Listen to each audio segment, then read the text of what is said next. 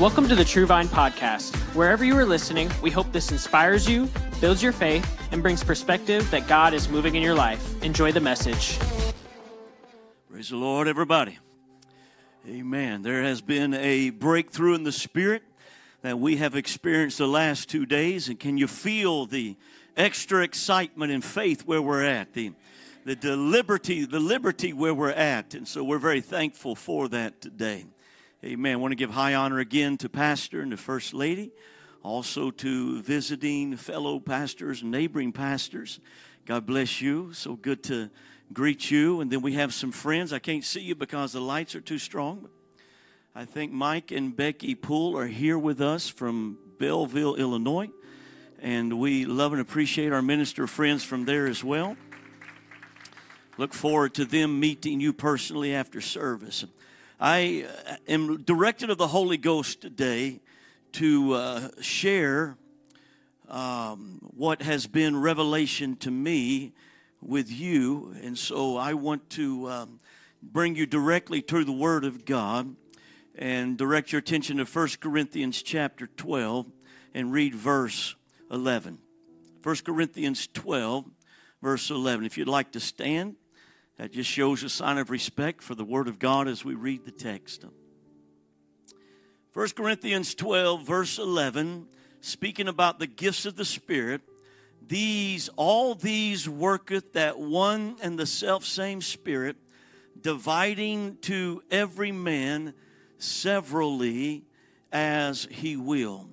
And I'm speaking, teaching, instructing, but more I feel like I'm enlightening today about spiritual authority. Spiritual authority. God bless you. You may be seated. Here in 1 Corinthians 12 is where we usually will go to find a list of nine gifts of the Spirit word of wisdom, word of knowledge, gifts of faith, gifts of healing, working of miracles, prophecy, discerning of spirits, diverse kinds of tongues, interpretation of tongues. But this is not a all-inclusive list of the gifts of the Spirit. I would submit for your reasoning that Romans 12, verses 5 through 8, also has seven gifts listed. We call these the gifts of grace, but prophecy, ministry, teaching, exhorting, giving, ruling, showing mercy. These are gifts as well of the Spirit. And then I would also include Ephesians 4. Now, while we traditionally call this the fivefold ministry, it's never called ministry in the scripture, but it's called giftings.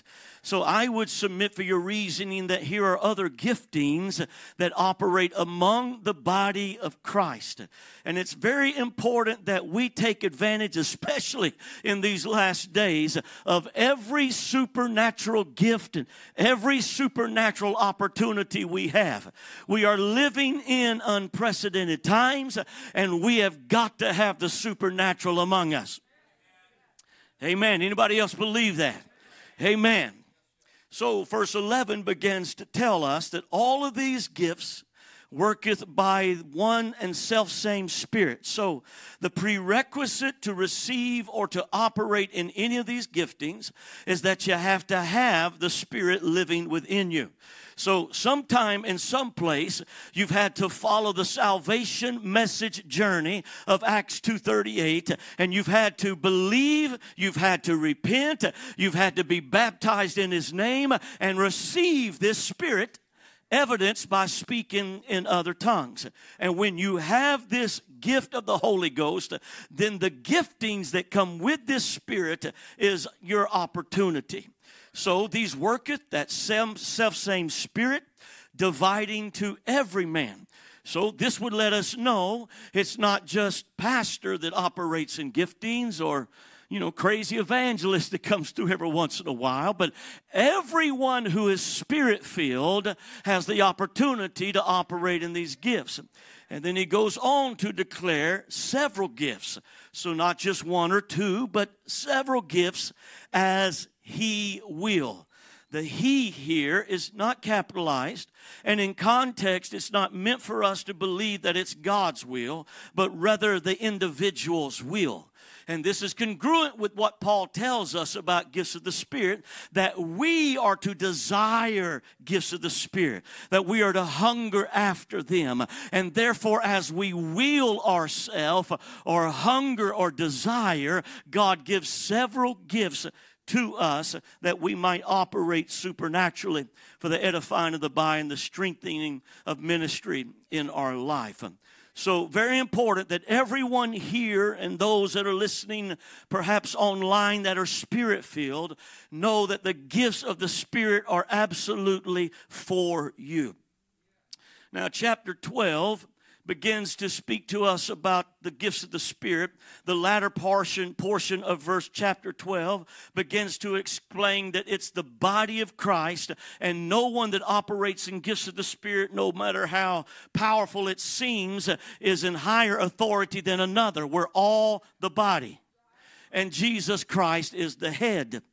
And then we find in chapter 13, the next chapter, he's still speaking in context of the gifts of the Spirit. And he declares that it doesn't matter how powerful you are and how many gifts you operate in, there has to be an origin or a foundation from which these gifts operate. The gifts of the Spirit should operate through the fruit of the Spirit the origin should always be the fruit. You see Jesus doing this extensively, that he is moved on with compassion and then he heals the sick opens the blind eyes, feeds the thousands. So, this is a place of love or charity or compassion. And in particular, chapter 13 is saying you need to operate in these giftings through love, through compassion, which is fruits of the Spirit. The last portion of chapter 13, he says in verse 10, when that which is perfect is come, then that which is in part shall be done away. When I was a child, I spake as a child, I understood as a child, I thought as a child. When I became a man, I put away childish things. So, in context of the gifts of the Spirit and the origin of how they should operate, Paul is letting us know that gifts of the Spirit grow in us. It's a maturation process like a child grows into adulthood. You don't have the full maturity just because you turn age three or even age 18. For some of us, 39. So we're still trying to grow. But just like this, there is a maturation process that happens. When God begins to give you gifts of the Spirit, He gives you in an impartation so that you can take what He's given you and mature it and grow in it and strengthen in it and become more and more exercised and mature if, if I was to example this, I think that I would share it with you like this. Every child, hopefully, gets the opportunity to walk sometime in their growth process. And when our babies begin to grow and make their first toddling step, you know, we're out with our smartphones and we're videoing it because we know it's going viral. The whole world wants to see little baby walking and we expect our babies to to grow from just one toddling step and plop on their keister to uh, is keister okay here? It got quiet when i said that. To eventually be able to toddle. That's that stage where it's not one step but it's several steps with that baggy diaper behind them all the way across the living room. And we expect that they would grow beyond that to when they could walk without running into things and falling. And those take this one gift of equilibrium or athleticism or balance, whatever you want to call it. It's that one step. But those that give themselves to the discipline of athleticism or, or uh, balance become our fastest sprinters. It started with one gift that was a childlike gift of stepping but they exercised that gift. They studied the gift.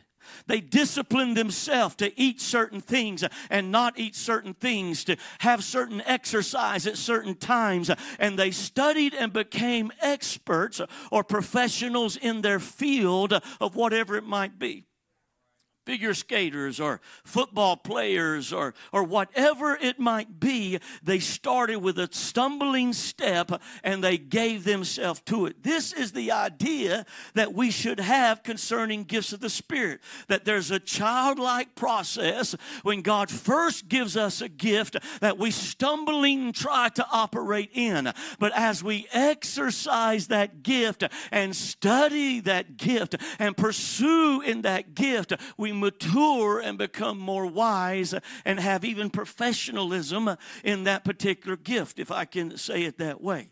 So, very important for us to understand that this is the way that God operates. He also does not give you a gift and put you on a stage in the same season.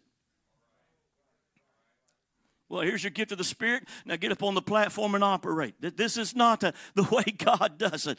He's not in the, uh, in the habit of trying to embarrass us or intimidate us or, or set us up for failure. If I wanted to be an expert trim carpenter, and so I joined with a foreman on a job somewhere. The first day that I'm on the job, he would not have me cutting crown mold. If anybody knows anything about that, you know you've got to cut it upside down and backwards.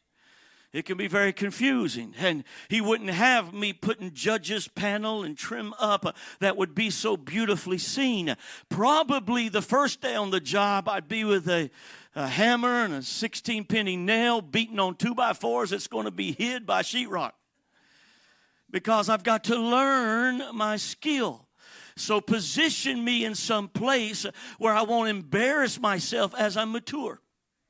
So the gifts of God, the spiritual gifts, will be first in you in places that have no platform or very less visibility. It'll be as you're teaching a home Bible study or as you're witnessing to somebody in the store, just as you're praying with somebody in the altar and nobody's there to examine you and to put you down and to tell you you just move as God directs you and leads you and you begin to flow in the Holy Ghost. And as you get give yourself to that, you become more and more expert. And then God opens the doors for things that are more visible in your life. This, this is the way that He operates. So we should not fear gifts of the Spirit. I believe that the number one question I get when people began to talk about spiritual authority and gifts of the Spirit and the supernatural, they always want to ask this question how am I certain that it's the voice of God speaking to me versus my own thoughts, my own ideas? God forbid the enemy whispering things to me. How do I know that it's God saying, speak this to an individual or, or pray this healing for an individual or whatever the gift might be? The voice of God is always heard in relationship. And until you position yourself in that particular relationship, you don't hear the voice of God distinctly enough to operate within it. Let me uh, lay this down in the scripture before I give it an example. In John chapter 10, Jesus begins to speak to the disciples about having Him in their life as their shepherd. Their shepherd and he speaks to them that verse 3 to him the porter openeth and the sheep hear his voice. He calleth his own sheep by name and leadeth them out. He putteth forth his own sheep. He goeth before them. The sheep follow him for they know his voice. The only way that you can have a shepherd voice in your life of god is if you position yourself to be the sheep now, let me explain this before we get too far out here in the spiritual and we lost the practicality of this. There's one God and He has one voice. But in every relationship that He wants to be with us, there is a particular timbre of His voice. Talking spiritually here. Most people only know God as a Savior. They hear the voice of a Savior. And it's easy to hear the voice of a Savior because His voice is not stopped by sin. It's not stopped by compromise. It's not stopped by anything. Everyone can hear the voice of the Savior because He paid the price on Calvary's Hill to be the Savior of the world. So when we come with all of our sins and mistakes, we hear the voice of God speaking to us. That's the voice of a Savior. And it says this Today is the day of salvation. Now is accepted time. Everyone is accepted right now. That's the voice of a Savior. And if you will understand, if you ask the person on the street today, what is God? Who is God? They're going to say, God is love. Because all they know about God is that one dimension of Him as a Savior. But He wants to be more in relationship to us than just a Savior. He wants to be our everlasting Father but you're not going to hear his voice and receive the blessing of his fatherhood unless you position yourself in sonship. He wants to be your Prince of Peace. But again, if you're trying to get your peace from everything else uh, besides the Word of God and the Spirit of God, you're not going to hear the voice of the Prince of Peace. And so the shepherd is saying here again, he says in verse 27 My sheep hear my voice, I know them and they follow me. He's emphasizing there's a particular voice of the shepherd, and you've got to submit yourself in order to hear that voice. Now, if we're studying this out as the sheep and the shepherd, then we would need to look through the scripture and find how we become sheep. How do we become sheep? Psalms 23 is a good place to start. The Lord is my, that means we're the sheep. I shall Here's the number one positioning of the sheep. If you want to hear the voice of the shepherd, you lose your wants to what he wants. Not what I want, but what he wants. Jesus exampled this beautifully when he came as the lamb of God. And in the Garden of Gethsemane, we hear him praying, I don't want to drink this cup, but not my will, but your will be done because I'm the lamb and you're leading me to Calvary's Hill. So a sheep loses its wants and its desires to what the shepherd wants to speak. And if you hear the voice of the shepherd, he's not going to let you even have any wants. He's going to take care of every desire you have. And when you need refreshing, He's going to lead you through that voice of the shepherd beside still waters. And when you need renewal, you're going to find green pastures because you're hearing the voice of a shepherd.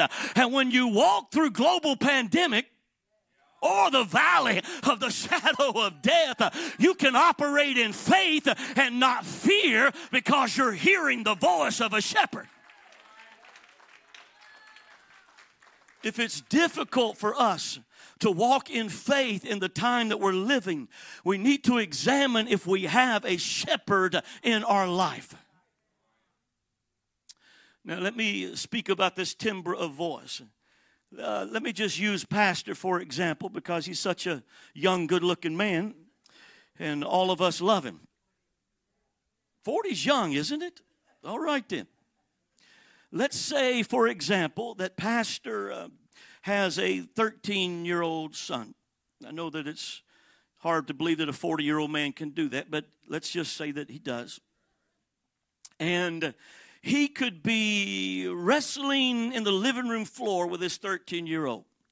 And in that relationship, they're probably buddies.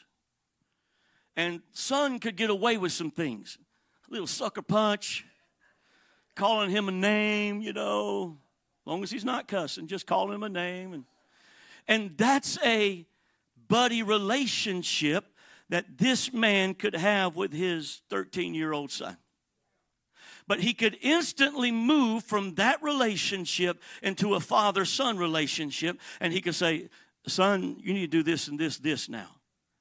And now it's no longer appropriate for son to sucker punch him and call him names because the relationship they're in now is not buddies, It's daddy and daddy's boy, right?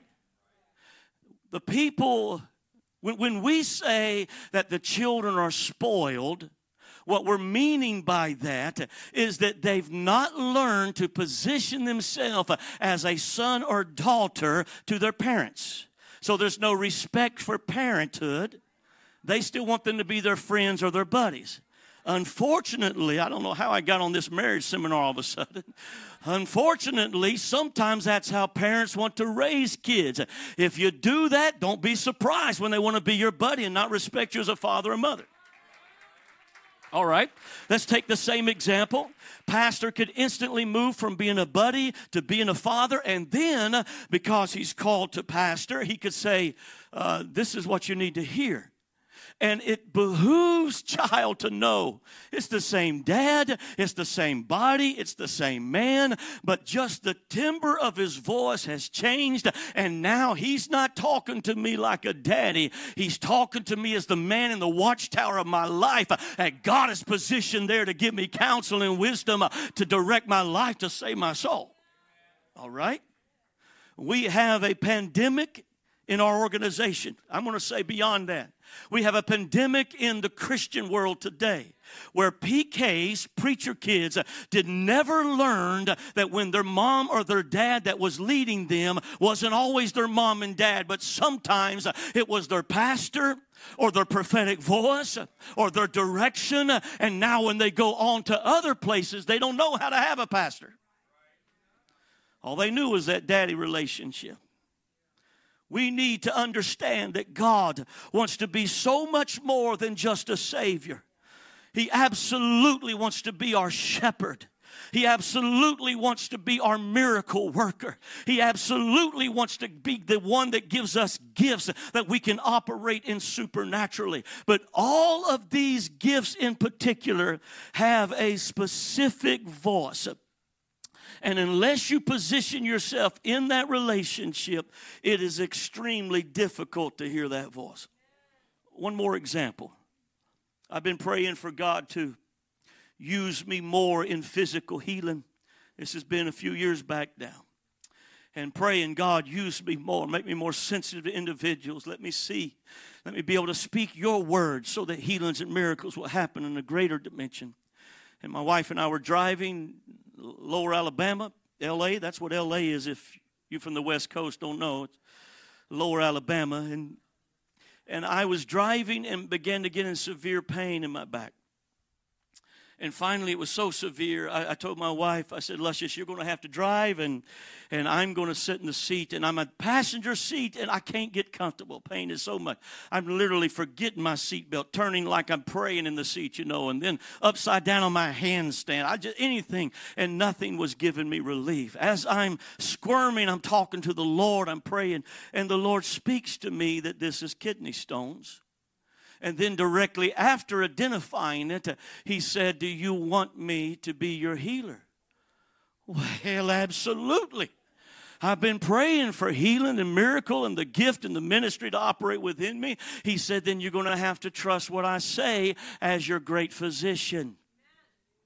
That sounded awesome until he said, No drugs and no hospital for you this time.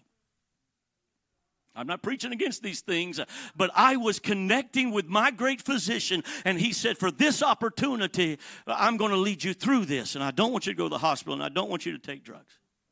And so the pain was so strong, I said, Lois, we can't go where we're going. Cancel everything. Let's get to a hotel where I could somehow talk to God and work through what's happening here. And, and the kids were little at the time, and Lois dropped them off at McDonald's play place. They're getting all kind of disease in them things, you know. And, and uh, Lois is getting a hotel room for us. I'm writhing in the grass outside in Alabama. And uh, finally, she gets a room. I found that with this pain, I could, I could get in a scalding hot tub and it would take just the sharpest edge of the pain off. But because of all the steam and the heat and the trauma of my body, I literally could not breathe. And so I, I would go from a tub, stark naked, crawling across a, a, living room to get a fan, trying to get, and crying like a little three year old with colic. Back and forth. And my wife is watching this. She's not used to me acting like this way, believe it or not. And so finally, she said this. She said, I know that God has told you not to go to the hospital, the doctors, but if you pass out, I am calling 911. So now I've got the added pressure to stay conscious. Now, you wouldn't believe what I'm dealing with in my mind. In my mind, I'm like, oh, you better hear from God. The headlines are going to read Faith Preacher dies in the hospital and leaves his family and his wife. All the things that you can imagine that you fight with here. But I was convinced I'd heard the voice of my great physician, and I live or die, I was going to follow his diagnosis and his prognosis and his. It was about six hours of this process until finally, those of you who've dealt with this understand it began to radiate from around my lower back and then into my side. And it took me probably two more weeks. There was some good relief and I was able to function, but two more weeks before completely passed. But from that time forward, there was a greater dimension that I could hear in the spiritual realm for healing because when I position myself that I'm not turning to anything else except God as my great physician, and when He spoke to me and led me, it began to be more easy for me to hear his voice concerning me and concerning even others in healing. In fact, since that time, I never saw this on Google, never heard anybody else say that, but I have learned through the Holy Ghost and some trial and error what causes my body to store uric acid. And now I do not deal with these things anymore because there's been a shift. My doctor has helped me. My great physician has spoke to me. And so I have moved past this place. And I see greater ability for healing in others now because of that. Until you position yourself where you are the patient, you don't hear the voice of the great physician.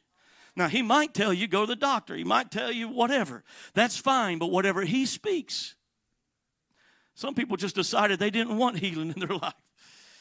Don't want healing ministry in their life because it is a place of faith, like everything else in the kingdom of God. In John chapter 14, I, I wish I had time uh, to go through this entire chapter and do just an exegetical study, but let me just uh, let me just pull a couple of things, and I'll be really brief in this.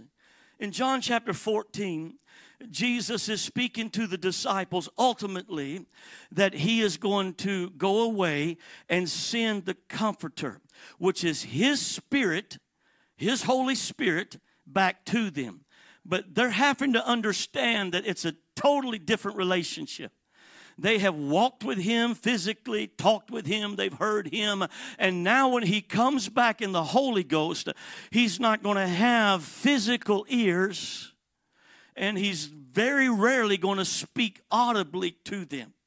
So he's explaining to them that it is me in a different relationship, which is what we're talking about the power of the Holy Ghost.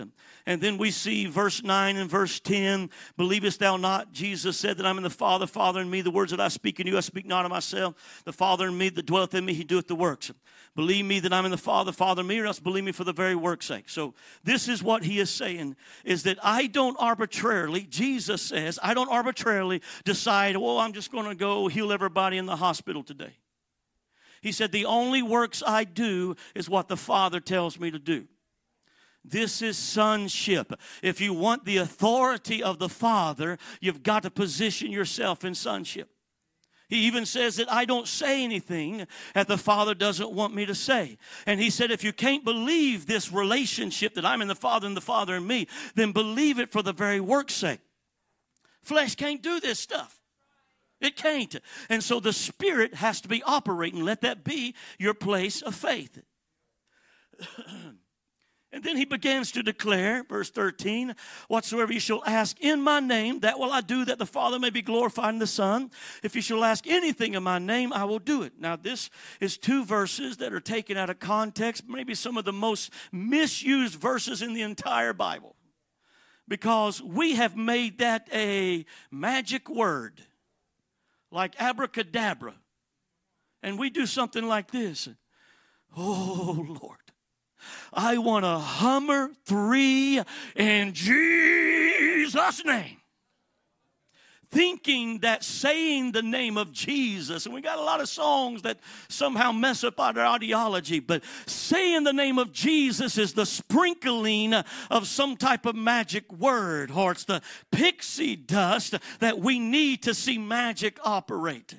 This phrase, in my name, is understood so much more in the Hebrew language. It doesn't mean just speaking the name, it means within my authority. It's within my rules. It's within the way that I operate. It's within my household, and this is the way we operate. This is my function. This is my authority. This is how we flow.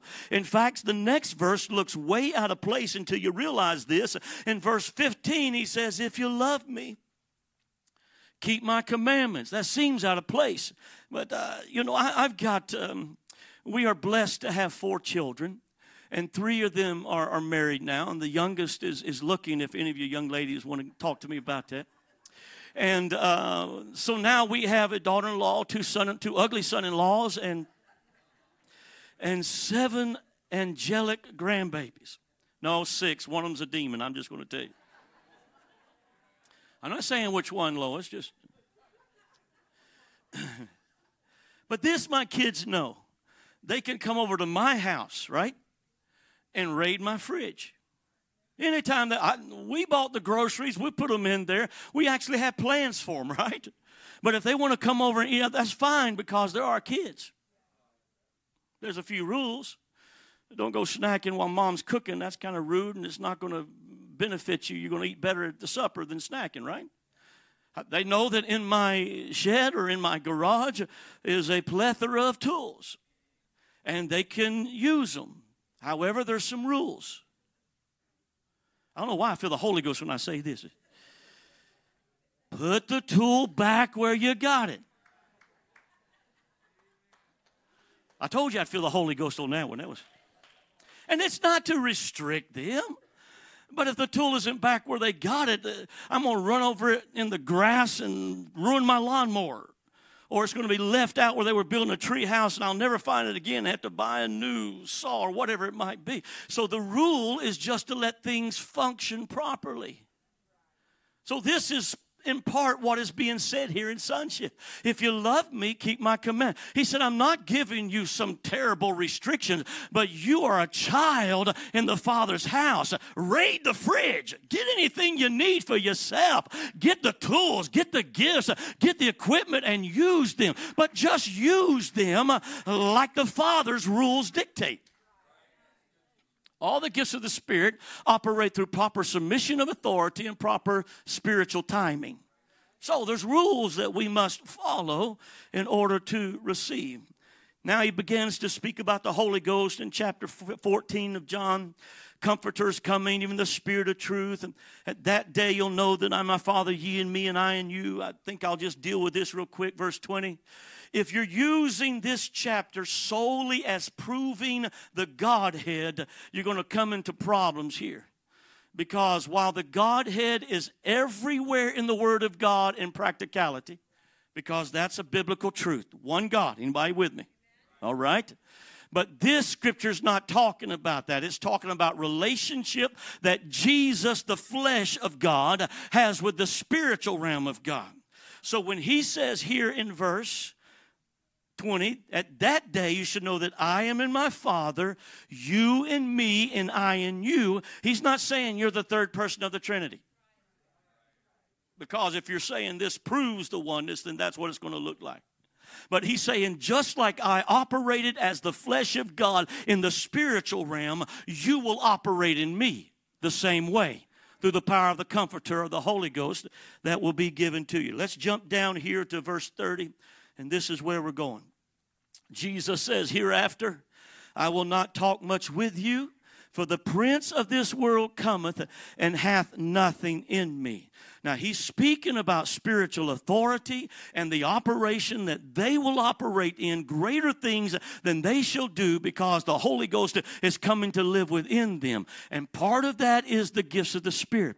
But his mentioning here that the enemy has come and he has no part in him is a direct reflection to the temptation in the wilderness when Jesus has just been spoken of as the anointed, beloved Son at his baptism, power and authority came upon him, and immediately the enemy comes to battle.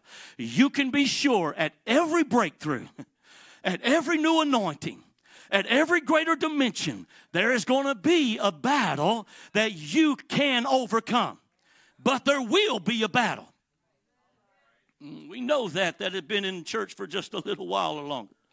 And so here we have the scripture saying it like this that Jesus was led of the Spirit into the wilderness to be tempted. Now, that's three prepositional phrases that just make me cringe as it goes deeper and deeper. Okay, he's led of the Spirit, that's good. Into the wilderness, oh, to be tempted.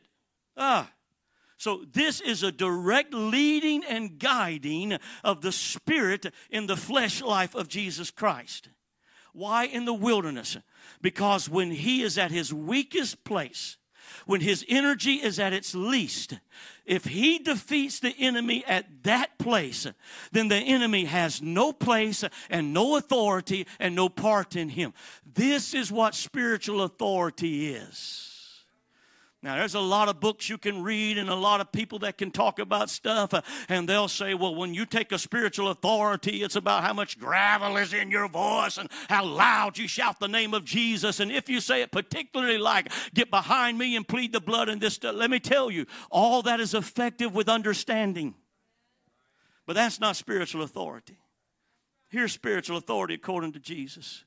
He's in the wilderness, he's weak because he's fasting. He's not eaten in a long time. He's tired. He's at an ebb in his life, a weak place in his life. And that's when the enemy shows up and begins to say to him, You poor thing. You are so hungry, but you know you have the power. You could turn these stones right here to bread. Now, the temptation is not just, well, you're hungry, eat. But what Satan's trying to get him to do is step outside of that spiritual authority the rules of the house. There's no Ten Commandment that says, Thou shalt not turneth stones to breadeth. It's not there.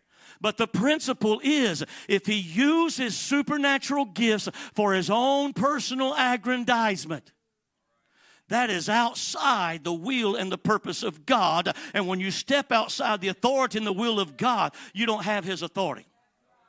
That makes sense.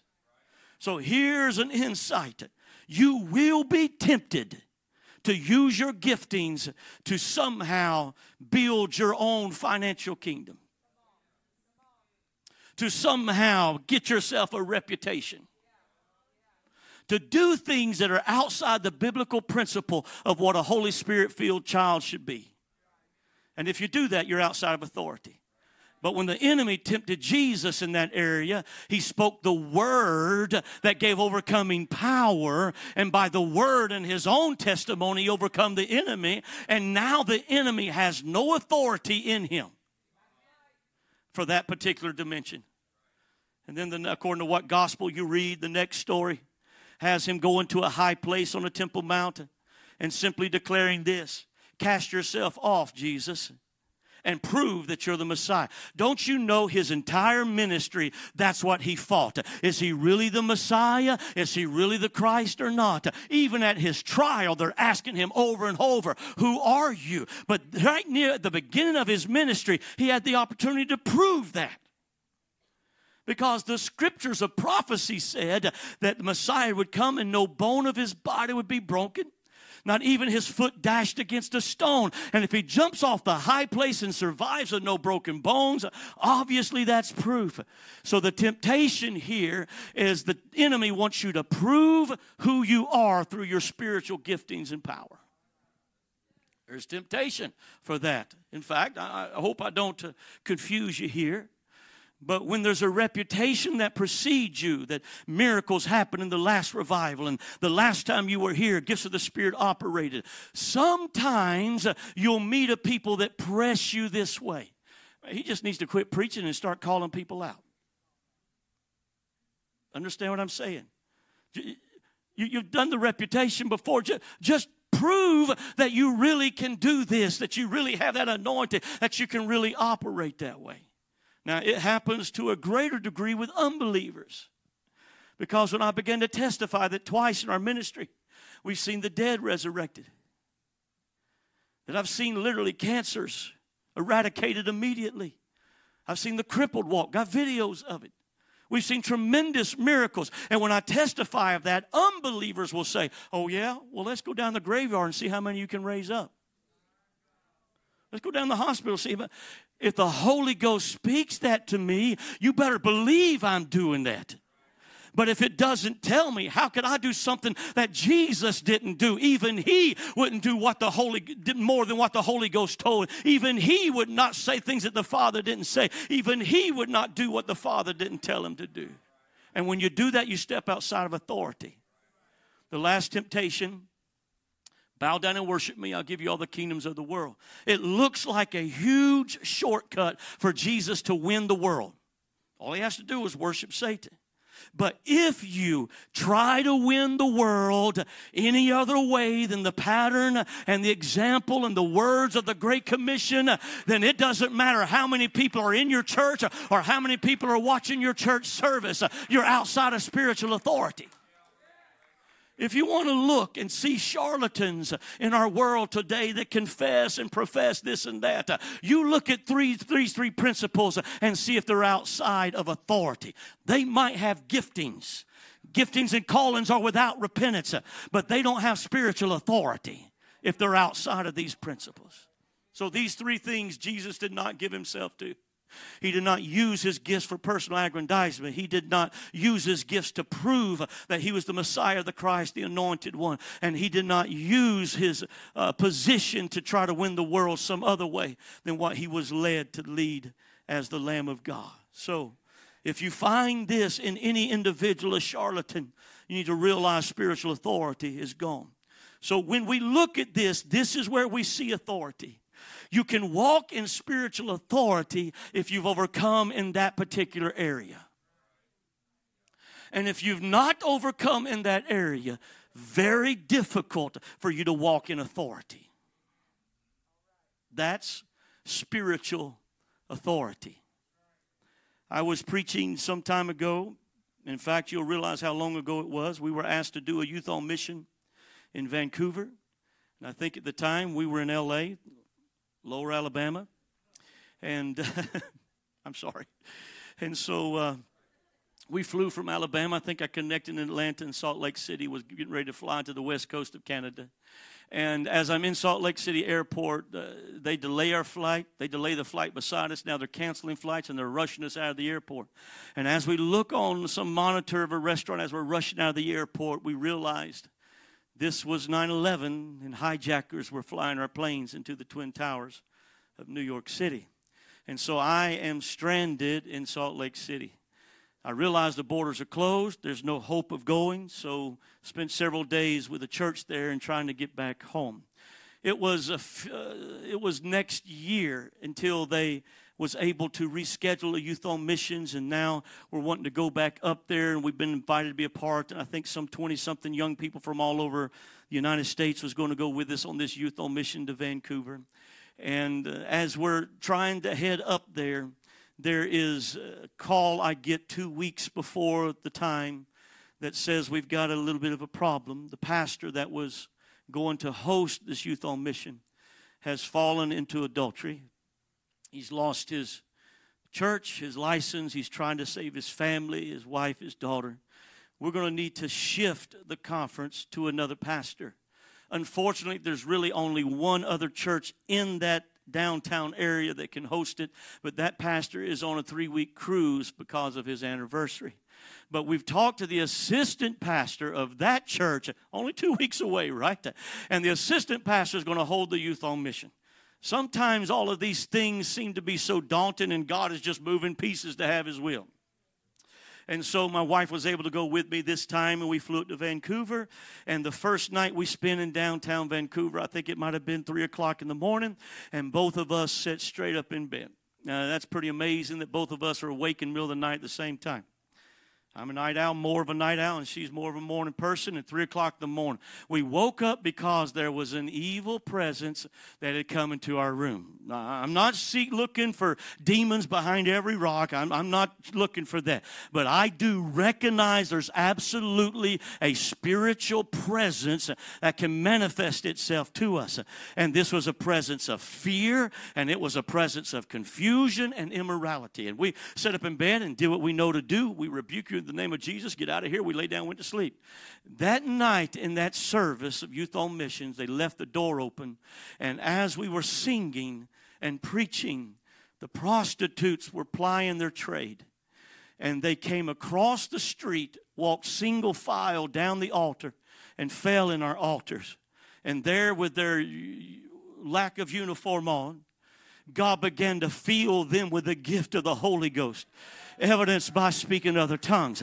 Across the road, drug dealers were doing their job. And when they felt something come across the street from the church, tears in their eyes, falling to their knees, throwing their drugs down the storm drains, host and hostess going across the street, praying them through the Holy Ghost. Miracles were happening, people getting the Holy Ghost. A tremendous revival. That night, three o'clock in the morning, my wife and I both sat straight up in bed. A presence had come back that we had seen the night before, but this time with his friends. A lot of them there. And so we rebuked all the uglies in Jesus' name. Get out of here. We laid down and went to sleep. There was some 30 or so received the Holy Ghost in them two or three days. Miracle signs and wonders happened in that revival service. And when it came time for us to leave, pastors begged us to change things. They had to get back up there to Vancouver. They recognized the authority and the power that was operating in. So when I had a chance to come back, it would be by myself this time. And two days before I left Georgia, where we were staying, to fly to Vancouver, my son comes into my room. And he's young at the time, and he says, uh, Dad, I can't sleep. I'm just, I'm just afraid. I'm scared. So, you know, kids go through stages. So I got out of bed, went back to his room, took him to his bed. Didn't crawl in bed with me. I took him to his bed. Several reasons. We won't talk about them yet. And so there at his room, I said, What is it, Bubba? Is it dinosaurs under the bed? Dad need to check the closet. And he look, I'll never forget his look when he looked at me and said, Dad, I, I don't know what it is. I just, I'm just afraid. And I felt the same spirit that a few months before had visited us in Vancouver was in my kid's room messing with him. Two days before I would go to revival. When I fly out to revival, the whole time I am gone, I am preaching faith and miracles and healing. And the whole time I'm in Vancouver, my family is battling fear. Fear to different dimensions than what they've ever faced. For my wife, the enemy was saying, Your husband's not coming home. The plane's going to fall out of the sky and die. It was saying to her concerning finance, Canada can't afford to take care of an evangelist from the state. You're going to go broke with him preaching up there for several weeks. It was saying that the children are going to choose alternative lifestyles and forget what's happened. All these things were being spoken in the minds and the spirits of my family while I'm there preaching. But I realized that if I give in to that battle of fear and say, well, I, am not going to come up here where God's given me authority because my family's battling it, I lose authority in my ministry of faith over fear. Okay? I began to realize real quickly as I ministered in British Columbia that not only is there a battle of fear, but the prince of that city is a sensual, immoral spirit. They pride themselves as the sister city of San Francisco. They have a large group, I think it's North Van, that is given to alternative lifestyle. Understand that in Canada, if you preach against perversion and name it, you can actually be jailed. We're not far from that. And so we realized not just because every billboard you see it's almost pornographic and when you go to a family restaurant the hostess that greets you is not have enough clothing on. The, the waitress if she leans over your table there's no imagine everything there is very physical but not just that. I know the spiritual battles because how it comes against me and when i'm there i'm battling the sensual spirit and it's telling me, why don't you let yourself think about some things? Nobody will know. Turn on some stuff and watch some things. Entertain. Matter of fact, you could get away with doing some stuff. Nobody will ever know. And the battle of sensual immorality comes against me. Now, maybe I could do something and nobody would ever know. But if I give in to that battle, I have no authority to stand behind the pulpit and speak to people whose families and marriages are being torn apart by perversion and speak the Spirit of God. I might be able to preach a message about it. I might be able to be loud and shout, but I have no spiritual authority because the enemy has a place in me.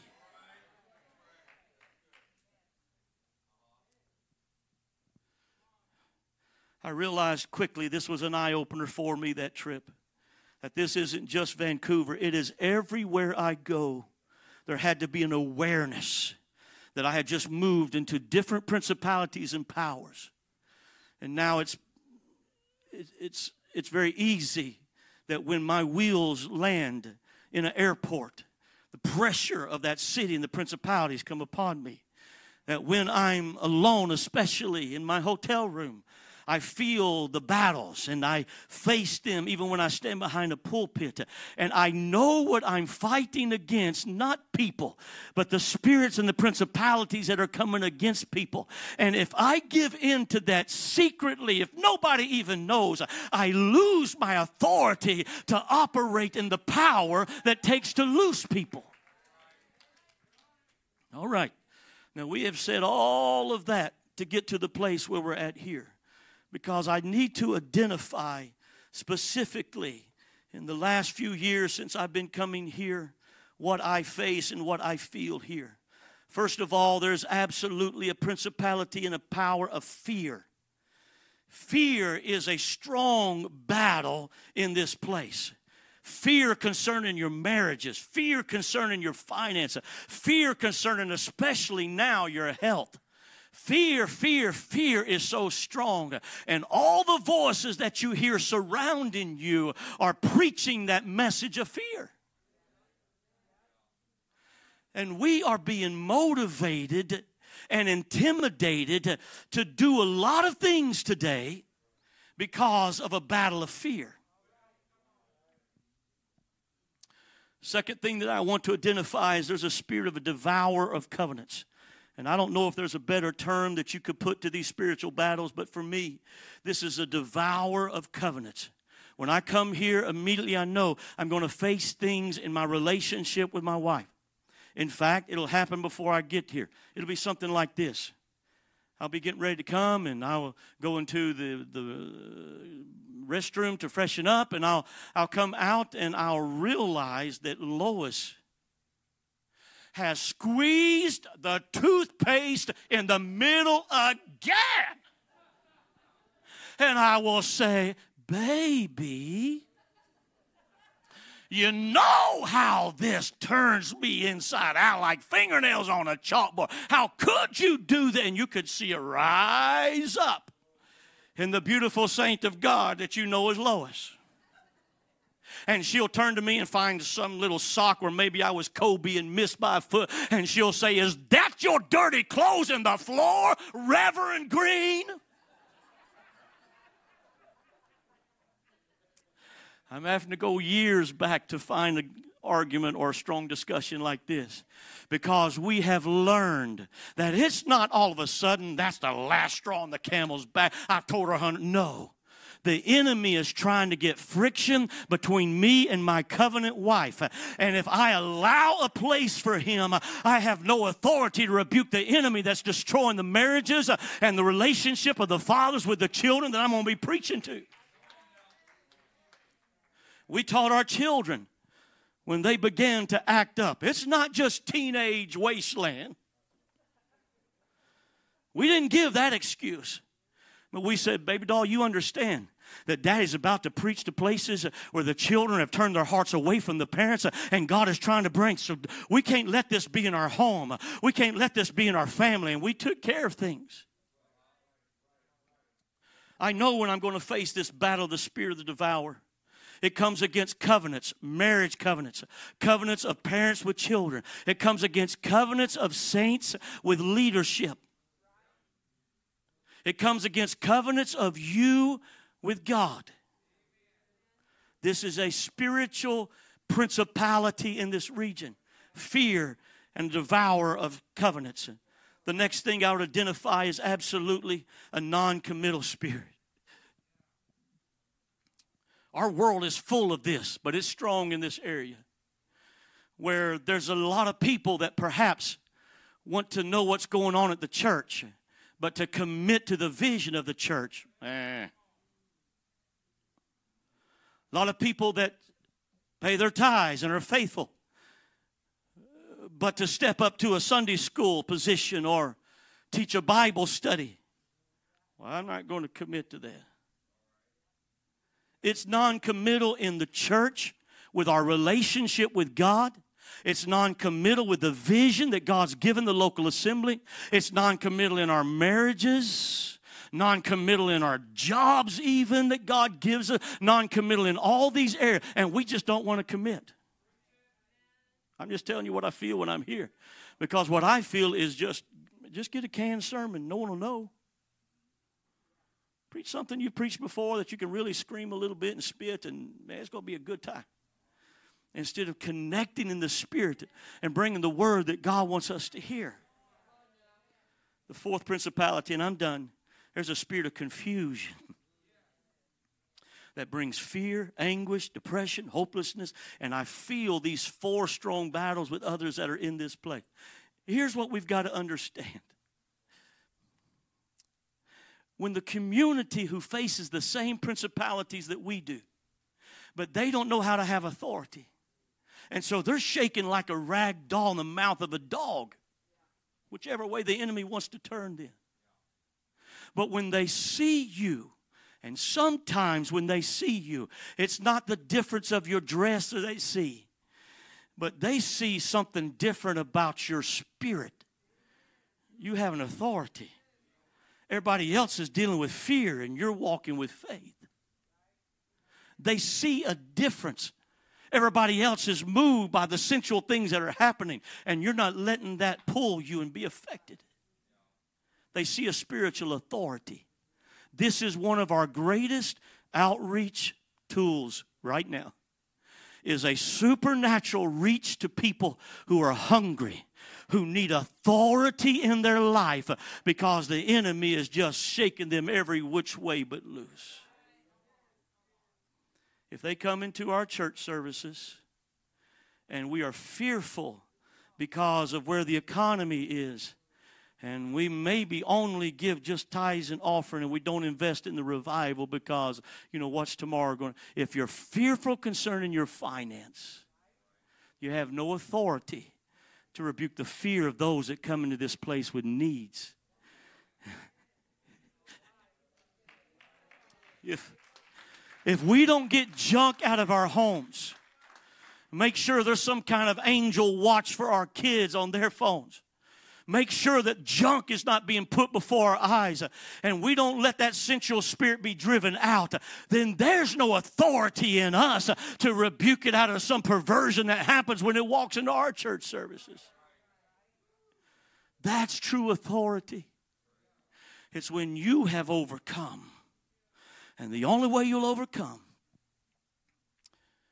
is by the word. Can I tell you, you can't speak in tongues enough to keep you from making mistakes in your life. I hope that doesn't mess with you too much. But you've got to have the Spirit and the Word. The Spirit opens you up, the Word fills you with direction and purpose and strength. Herein, I know it's not as sexy as we want it to be. Oh, spiritual authority, yeah. Oh, you mean it's we got to overcome to have authority? Well, yes. But the good news is you've got a supernatural God on your side.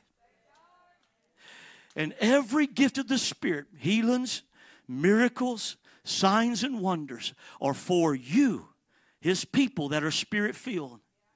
So let's hear the voice of God by bringing ourselves into subjectivity of that particular relationship. And let's obey and overcome so that we walk in spiritual spiritual authority. Would you stand with me?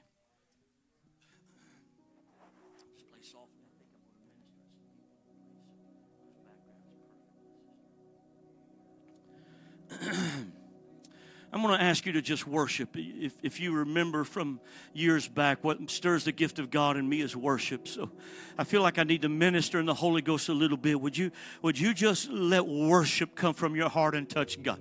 Be as vulnerable, as open as you can in the presence of God and just let worship come. There you go. Somebody lift up your voice. If you're thankful for revelation, just thank Him. If you love His Word and His Spirit that gives you overcoming power, just, just thank Him. Hey.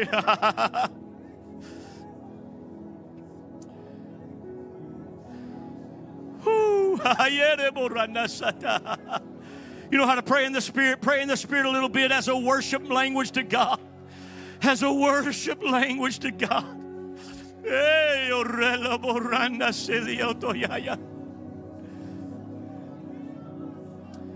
Jesus' name. Jesus' name. Beautiful. Now bring your volume down just a little bit. There you go. That's good. As long as we keep our worship and praise on God, there'll be a flow of the Holy Ghost here. Sister Williams, am I saying your name right? Is this you? Would you come out here? Pastor told me before service just that you are coming today for a miracle in your physical body.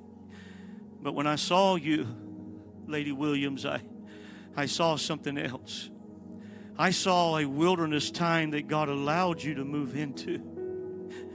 And in this wilderness, there has been so much temptation to lean on everything else except the voice of your great physician. But I hear ultimately that you believe He is your healer. I hear that you have confidence and faith in the Spirit. I hear this that He took stripes for your healing there at the whipping post. Can I tell you that what He's developing, the reason for this journey is because He's developing you physical healing to operate for your people.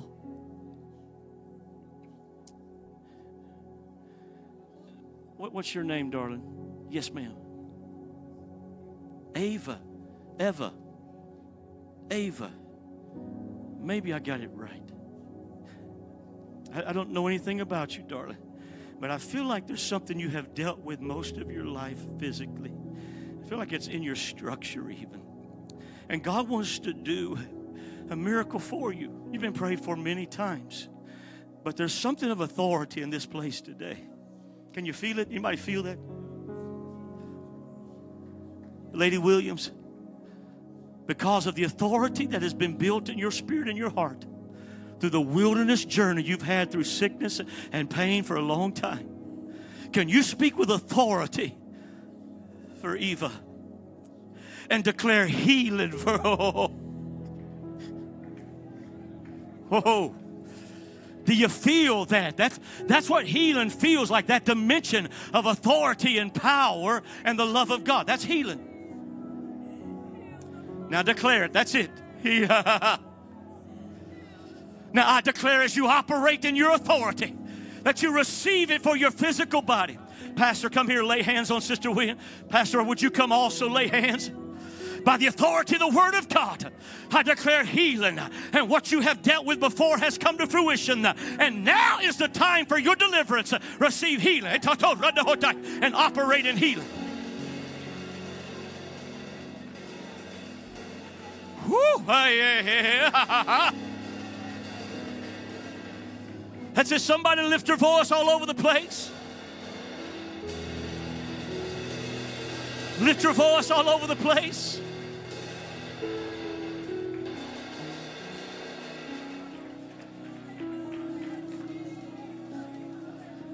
Whew. Beautiful. Hey, my sister, is that burgundy colored and your friend beside you? Is this your friend, your daughter? Your friend? Would you come? I feel this so strong in the Holy Ghost. How old are you, darling? You're 25. You look 16. You heard that before? What's your name? Summer. Summer, there's there's some battles of oppression, battles of depression, darkness that tries to come over your life at times. This is not what you're resigned to. This is just a battle that you've been facing. And there's absolutely a t- complete deliverance for you where you won't fight some of these things that come against your mind, the hopelessness that comes against you, and the enemy to say that you need to end stuff. It's an authority of commitment that God is asking of you. And while you have dabbled with His presence and His Spirit and have received so much from Him. He wants you to forget about just testing the water. He wants you to jump all in, to go for, commit yourself completely, and you're going to have authority over this thing that you keep battling.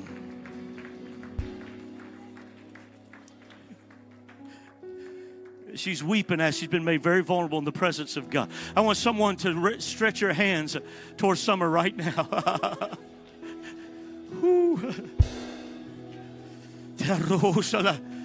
Some let the Holy Ghost rush over you right now by the power of the name. There's some commitments with God that you need to make right now.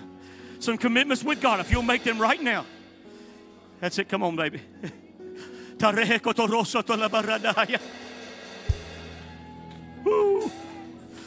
Hey!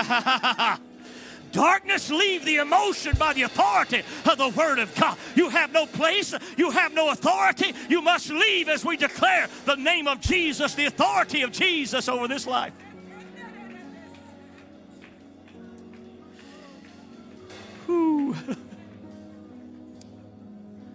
Now, across this place, those of you who know that the battle of fear has been upon you, but you feel like that you have made a step forward in faith. Now, let me explain that.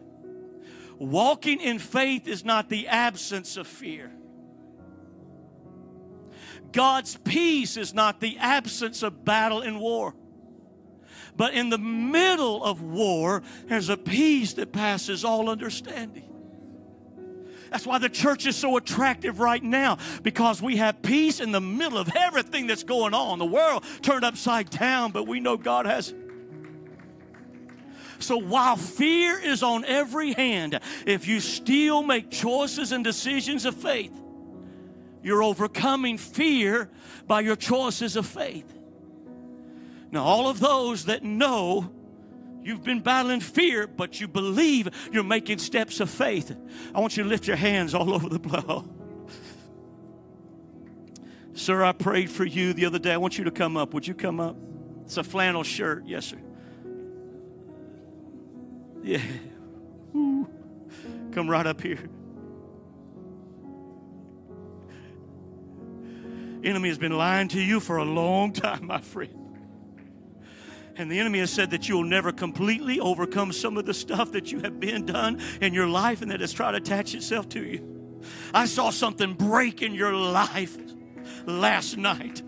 You are not the same man that you have been before.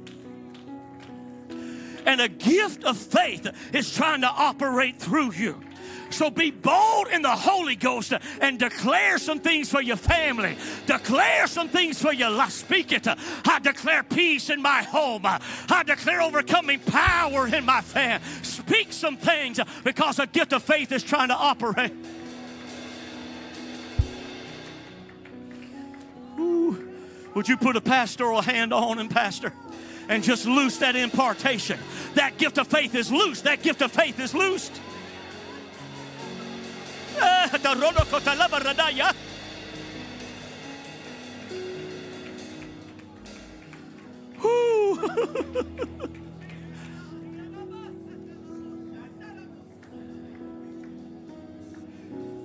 Jesus' name. Jesus' name. Jesus' name. Would you lift your voice in worship again? Just stir the gift a little longer. Hey, oh, Radakalabaya. Ita rosokoto robohokota labaya. Ah.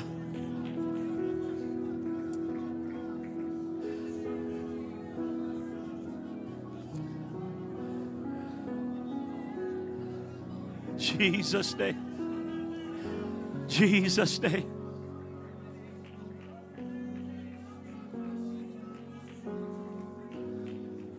I'm going to ask the young people of this congregation make your way toward the front. If you're ordering the altar, just stay where you're at. But if you're considered a young person by others around you, just, just come on down. I don't want to put a number on it, but let's just say unmarried under the age of maybe 25. Come, come on down, just stand.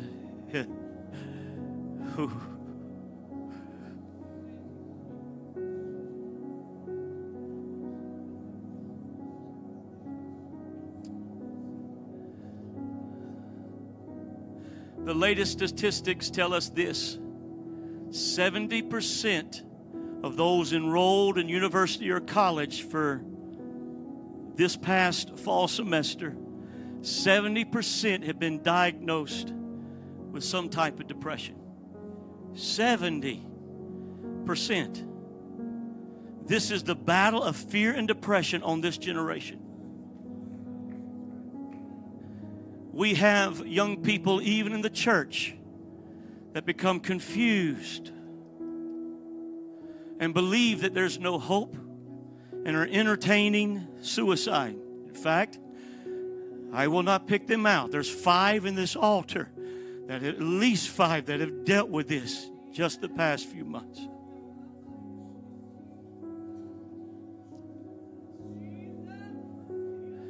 We need overcoming power so that our kids can take their overcoming power and win their generation.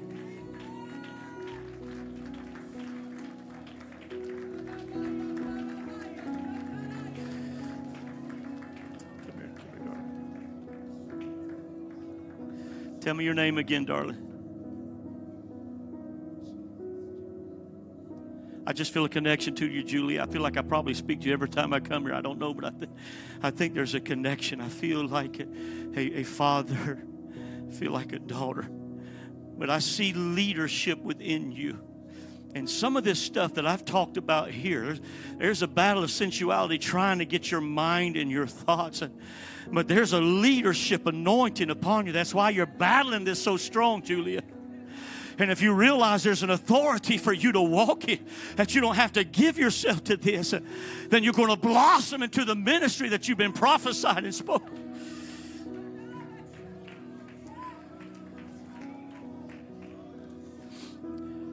Young people, you're a key to the revival in this region because you are the most visible people in this city. You are seen. You're there at the schools. You're there. You're everywhere. They see you. And your presence, even on social media, is very visible. And if you would find out what spiritual authority is, you're going to turn this world upside down. Hear me. It's not even about how much talent and how much gifting and how well you can do. No. It's about letting the Word and the Spirit make you an overcomer from the temptation of these things the fear, the devour, the non committal, the confusion, the depression. And if you overcome in these areas, the authority and power, I'm telling you, they will flock to you and say, Tell me, Bubba, tell me what you've got to. There's a calling upon your life. If you submitted to that, there's a calling upon your life, sir. God is speaking to you of doing tremendous things. And while there's a lot of people that are dealing with spiritual curses, you're walking with a spiritual anointing. I see a generational anointing that is upon you. You've got heritage and you've got purpose. You got a mantle. Believe who you are and start walking in a greater authority.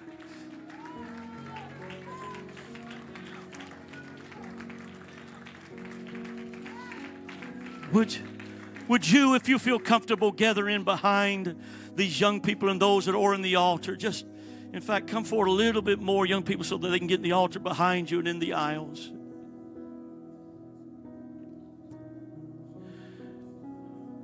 We've identified some things that we need to make sure are not just, these are not just personality and it's not just what I've dealt with, but this is absolutely spiritual principalities and powers in this region. Because you live here, sometimes it becomes so common to you.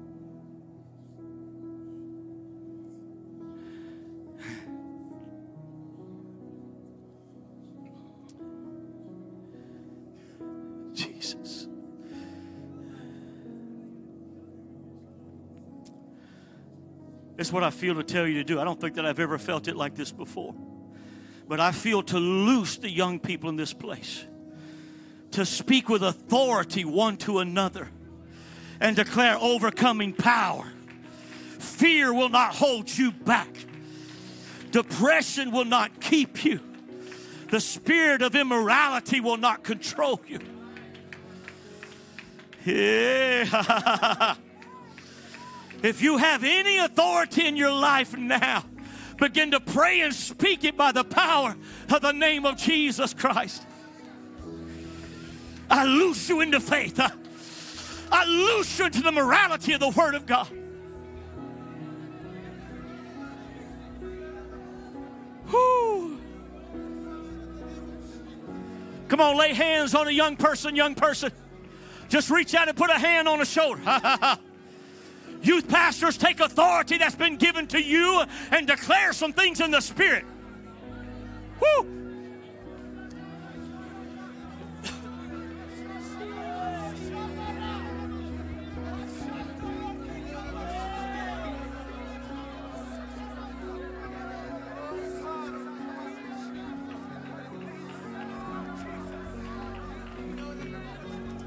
Okay, let me have your attention one more time. Last time.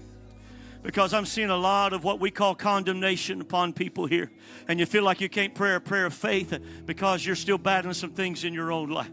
I, I want you to see the example of the prodigal son who has wasted his entire inheritance everything that's been given to him in the church, if you will, every heritage is wasted. He has spent it. But when he makes up his mind to come home, the father greets him with a ring of authority. He still smells like the pigs, but because he has come home, he's got the authority of the Father's house. All you have to do is make a decision of repentance that I've given into this before, I will not give into this again, and already there'll be a ring of authority upon you to pray what you need to pray, to speak what you need to speak. We're going to do that in this house in just a few moments. But I feel like this is also a preparation for what's happening tomorrow. And there will be people here whose lives are being turned upside down by the enemy. Some of the community, some will travel a long distance to be in a place where they think there's hope and there's help because spiritual authority resides here. So we're going to make sure that we repent, we get on the right road, and that there's a, th- a, a ring of authority put upon our finger, and that we can operate tonight and tomorrow with authority and with power in the place that God has called us. So, one more time, I want you to lift your voice in repentance. God, we've not always done the right choice and made the right decision, but we want desperately to operate in faith and not fear. We don't want to destroy our lives with an immoral lifestyle. We want to be moral and pure. Forgive us of our mistakes. Forgive us of our confusion. Forgive us of our fear. Forgive us of our non committal spirit. And let us walk in faith. Somebody lift your voice in repentance. Get on the right road. Get on the right path. Hey. That's it. That's it. Make your commitment before God. Turn away from the life you used to. Make your commitment before God.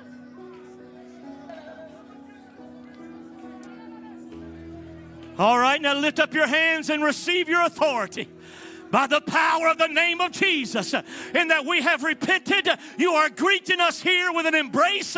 You are greeting us here with authority. We receive it by the power of the name of Jesus Christ. Now minister again to your friend. Now pray again for your friend and let authority operate through you. Woo!